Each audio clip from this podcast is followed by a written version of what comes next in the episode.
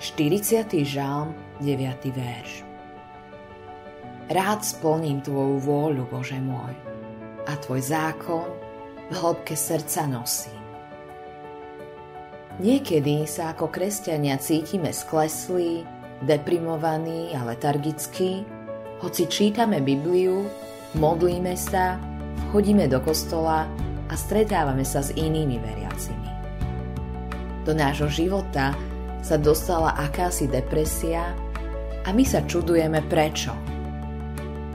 Samozrejme, existuje aj realita klinickej depresie a niektorí ľudia s ňou vážne bojujú. Existuje však aj iný druh depresie, ktorú mnohí z nás kresťanov majú.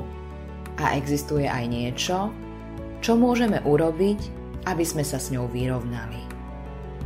V skutočnosti je to liek na depresiu v desiatich krokoch.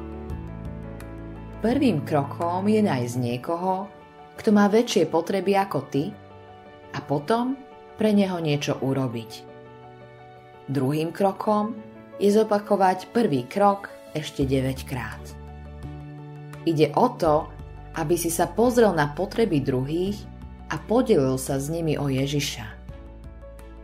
Satan ti chce ukradnúť tvoju radosť ako kresťana a chce zabrániť ľuďom, aby prišli ku Kristovi, pretože to je priama hrozba pre kráľovstvo temnoty.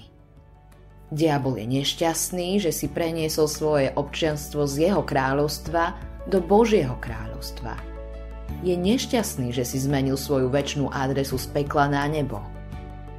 Boh však chce, aby sme sa delili o svoju vieru – pretože sa rozhodol osloviť ľudí prostredníctvom ľudí.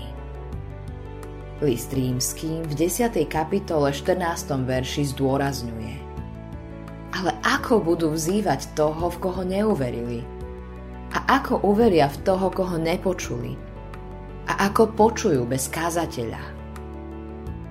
Samozrejme, Boh by mohol toto dielo vykonať aj bez nás.